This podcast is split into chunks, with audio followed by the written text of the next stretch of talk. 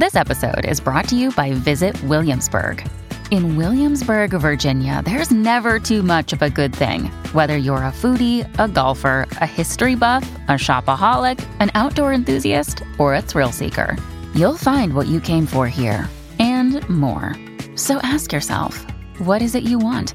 Discover Williamsburg and plan your trip at visitwilliamsburg.com. It is Wednesday, April 13th, and this is People Every Day. Hello there, everyone. It's me, Janine Rubenstein. Now, I know some parts of the country have had some pretty nasty weather this week, so I am just going to send you all the warmth from this here beautiful spring day here in Southern California. The birds are chirping, and my news feed is all abuzz. So let's dive into what is happening out there in the world. As you may have heard, comedian and actor Gilbert Gottfried died yesterday at the age of 67 from a long term heart related ailment. A stand up comic by trade, his podcast, Gilbert Gottfried's Amazing Colossal Podcast, aired its last episode on April 4th. Gottfried was a cast member on Saturday Night Live for one season and went on to lend his iconic voice to Iago in the Disney classic Aladdin, along with dozens of other animated shows and movies. His notable films include Look Who's Talking 2, Problem Child, and Beverly Hills Cop 2. Among the tributes pouring in to the comedic legend following his death was one from former co star Jason Alexander, who tweeted, Gilbert Gottfried made me laugh at times when laughter did not come easily. What a gift. I did not know him well, but I love what he shared with me. My best wishes and sympathy to his family. R.I.P. Gilbert Gottfried. Now, Gottfried is survived by his wife, Dara, 14 year old daughter, Lily, 12 year old son, Max, sister, Karen, and nephew, Graham. And along with comedy giants Bob Saget, Louie Anderson, and Norm MacDonald, who all died recently, Gilbert Gottfried will be dearly missed. Now, for an update to a story we covered a few weeks ago. Sherri Papini is pleading guilty to faking her own kidnapping. Back in 2016, Papini claimed to have been abducted at gunpoint while out jogging in rural Redding, California, but is now admitting her story was completely fabricated. At the time, the 39 year old wife and mother of two told authorities that she was held captive by two Hispanic women who tortured her, branded her, and kept her chained in a bedroom for 22 days. After investigating the alleged kidnapping, the DOJ uncovered that Papini had actually been staying with a former boyfriend and that she harmed herself to support her false kidnapping claims. Now, in a statement released by her attorney, Papini said, I am deeply ashamed of myself for my behavior and so sorry for the pain I've caused my family, my friends, all the good people who needlessly suffered because of my story, and those who worked so hard to try and help me. And Papini added, I will work the rest of my life to make amends for what I have done. I mean, what a story. She hasn't yet elaborated on why she did this and, and what was going on at home back in 2016, but faking a kidnapping and now facing jail time. I mean, it seems like getting a divorce or, or taking some time away would have been a lot less work in the long run and a lot less destructive. So, yesterday, we reported on the developing story surrounding the violent shooting that occurred on a New York City subway car. As we've learned more information about the incident, more questions have been raised about the motive, the suspect, and the city's response. Today, uh, Frank James has been charged by complaint. He will be arraigned in federal court in Brooklyn, and if convicted, he will face a sentence of up to life imprisonment. New Yorkers are still shaken from the subway shooting that took place yesterday in Sunset Park, Brooklyn. Over 20 people were injured after a man wearing a gas mask threw a smoke bomb on the ground of a subway car and began shooting. As of now, there have been no casualties, and the police have identified and arrested a suspect, a man named Frank R. James.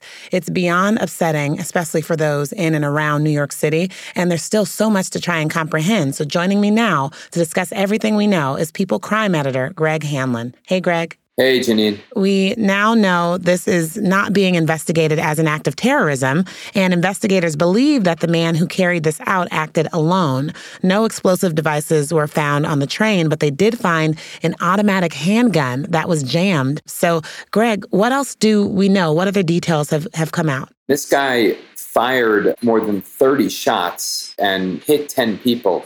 But the fact that nobody died here, I think is nothing short of a, of a miracle. And, and none of the injuries as of yesterday were even considered life threatening. In terms of what else we know, they found a collection of belongings on the train that they uh, believe belonged to the gunman, uh, including a hatchet, two gas canisters, and the handgun. They also found a key to a U-Haul which was rented by the, the suspect. A lot of people are pointing out some uh, flaws in the New York subway system. For starters, the, the security cameras at this station weren't working, right? And then there was a policeman who was at the subway station whose radio wasn't working. Yeah, one would think that if the cameras were working and they got kind of a better look at him at the time, you know, that would have helped the investigation. The subway system is is woefully underfunded and that's been the case for a long time. It's a very old system. Things are very expensive and inefficient to replace, and that's sort of a problem with the system. It's old infrastructure and relies on a state funding system. So there's a tension with these upstate, largely Republican politicians not wanting to fund the city subway system, even though that's the economic engine uh, you know, for the state of New York. So, what about the police presence? Because you think when you see police officers at the subway stations, you're like, okay, I'm going to be safe here. That, that's been criticized as well, despite the presence of these officers. This still happened and invites the question of what additional measures could be taken. Mayor Eric Adams said a few hours afterwards that he was, I think it was doubling the number of officers on subway station platforms. Whether that could, you know, prevent something like this, I, I don't know. That's that's an open question.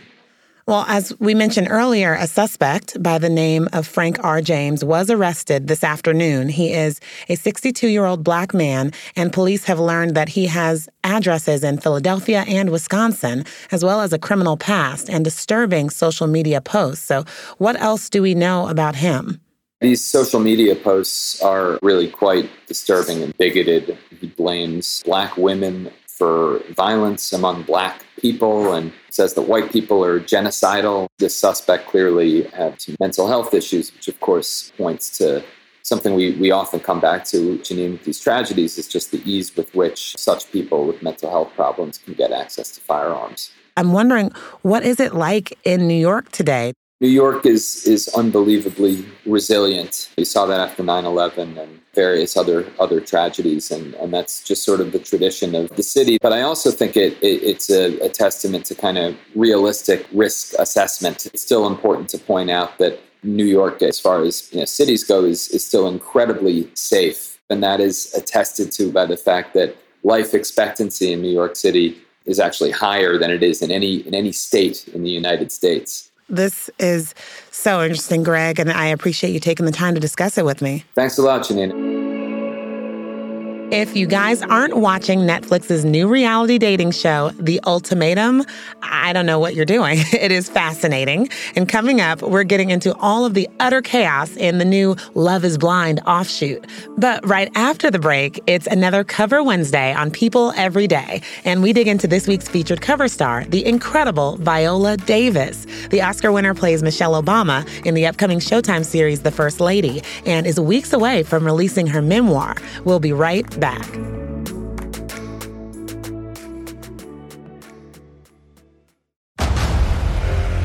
Discover why critics are calling Kingdom of the Planet of the Apes the best film of the franchise. What a wonderful day! It's a jaw dropping spectacle that demands to be seen on the biggest screen possible. I need to go. Hang on. It is our time. Kingdom of the Planet of the Apes. Now playing only in theaters. Rated PG 13. Some material may be inappropriate for children under 13. It's Kaley Cuoco for Priceline. Ready to go to your happy place for a happy price? Well, why didn't you say so? Just download the Priceline app right now and save up to 60% on hotels. So, whether it's Cousin Kevin's Kazoo concert in Kansas City, go Kevin, or Becky's Bachelorette Bash in Bermuda, you never have to miss a trip ever again. So, download the Priceline app today. Your savings are waiting. Go to your happy place for a happy price. Go to your happy price, Priceline.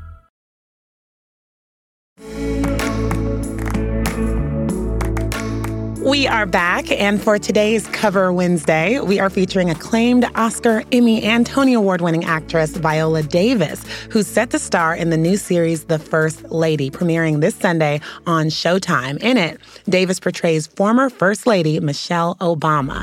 They want to turn me into a black Martha Stewart? I will pick my team, choose my causes, understood? And not only that, her long awaited memoir, Finding Me, will be on shelves on April 26th. And joining me now here to recap her interview with the star, People's senior West Coast writer, Julie Jordan. Hey, Julie, welcome back. Hello. Thank you. Nice to be here as always. You've had the pleasure of sitting with her a few times before. So, for this particular interview, what struck you the most about her story? I'm always just so amazed with how much grace Viola possesses. She immediately puts you at ease. She has absolutely no barriers. And if she can share and have a moment with you, she is going to do that. And she's going to make you feel like you've known each other your entire lives. And you have like really chronicled her journey, which is a super gripping one that I feel like not a lot of people knew before we at People really started just like sitting down and digging into her backstory, right? Her childhood was unfathomable in terms of the poverty she experienced. She was constantly hungry. Her parents just tried to make ends meet and they were constantly struggling. She also experienced abuse. Her father routinely beat her mother because he was an alcoholic. There was sexual abuse in her family that she had to, you know, endure as well. It kind of just really puts mm. you in awe of everything she was able to overcome and how she was able to be so successful. For sure. And she's played very notable and iconic roles throughout her career. But now she's in some pretty big shoes, right? Portraying the one and only Michelle Obama in The First Lady. So, what type of pressure did she say she felt for this role? Well, I always laugh because Viola has a severe case of imposter syndrome. She always thinks she's not good enough. When I ask her about her roles, she just says, don't talk about it. I don't want to know. Don't tell me about it. I don't care. Um, for this one, especially, she was, it was a lot of pressure because clearly she wanted people to see Michelle when they looked at Viola. And the transformation is just amazing. Like I was watching just one of the trailers and I listened before I looked and I was like, oh, they have Michelle on there and it's Viola.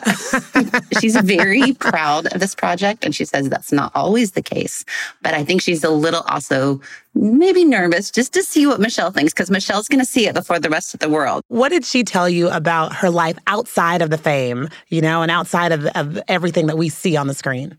She sees it all as joy. She sees every step in her journey as a way of getting her to where she needed to be right now, which is an amazing, obviously successful actress, incredibly happy mother, married to the love of her life. And, you know, she says she always looks at that little girl who you know, was bullied in third grade and, and, you know, tormented because she was black.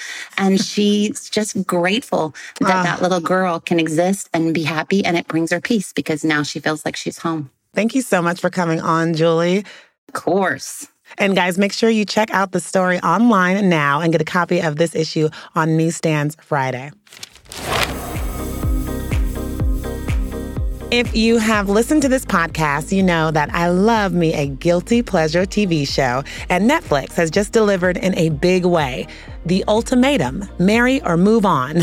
That's the name of the show, and it's a concept I can't even wrap my head around. I mean, if you are not texting with your friends like I am about this, you need to start. Nick and Vanessa Lachey host this latest installment to messy dating shows from the creators of Love is Blind, and it is basically all in the title. Longstanding couples come on the show to get engaged or to break up. The catch being that for three weeks, they date a fellow, not really single person on the show in a sort of like like wife swap situation to help them decide whether or not they're ready to walk down the aisle. The reunion episode was just released, and I won't spoil it for the latecomers, but I just need to talk about this show. And here to break this down with me is People's staff editor for TV, Jodi Guglielmi. Hey, Jodi. Hey, I'm so excited to talk about this show. Me too. Netflix is already all in, announcing season two before season one was even over. There is more to come. But Jodi, set the stage as to like how things work. So you have a, a group of couples. One person in the relationship has issued an ultimatum, which is that they're ready to get married. The other person, not quite so sure. So they go on the show, and during that time, they basically like have relationship swaps. They go and they move in with somebody from another couple to kind of figure out is this the relationship I want to be in, or is there something different for me out there? And both sets of the couple go. They move in fully with these people for three weeks, act as if they're in a relationship, and then after three weeks, moves back in with their real boyfriend or girlfriend. And at the end, decide they decide if that's who they want to be with or if they want to pursue a relationship with the other person or walk away single. But wait, Nick and Vanessa kind of did this already, right?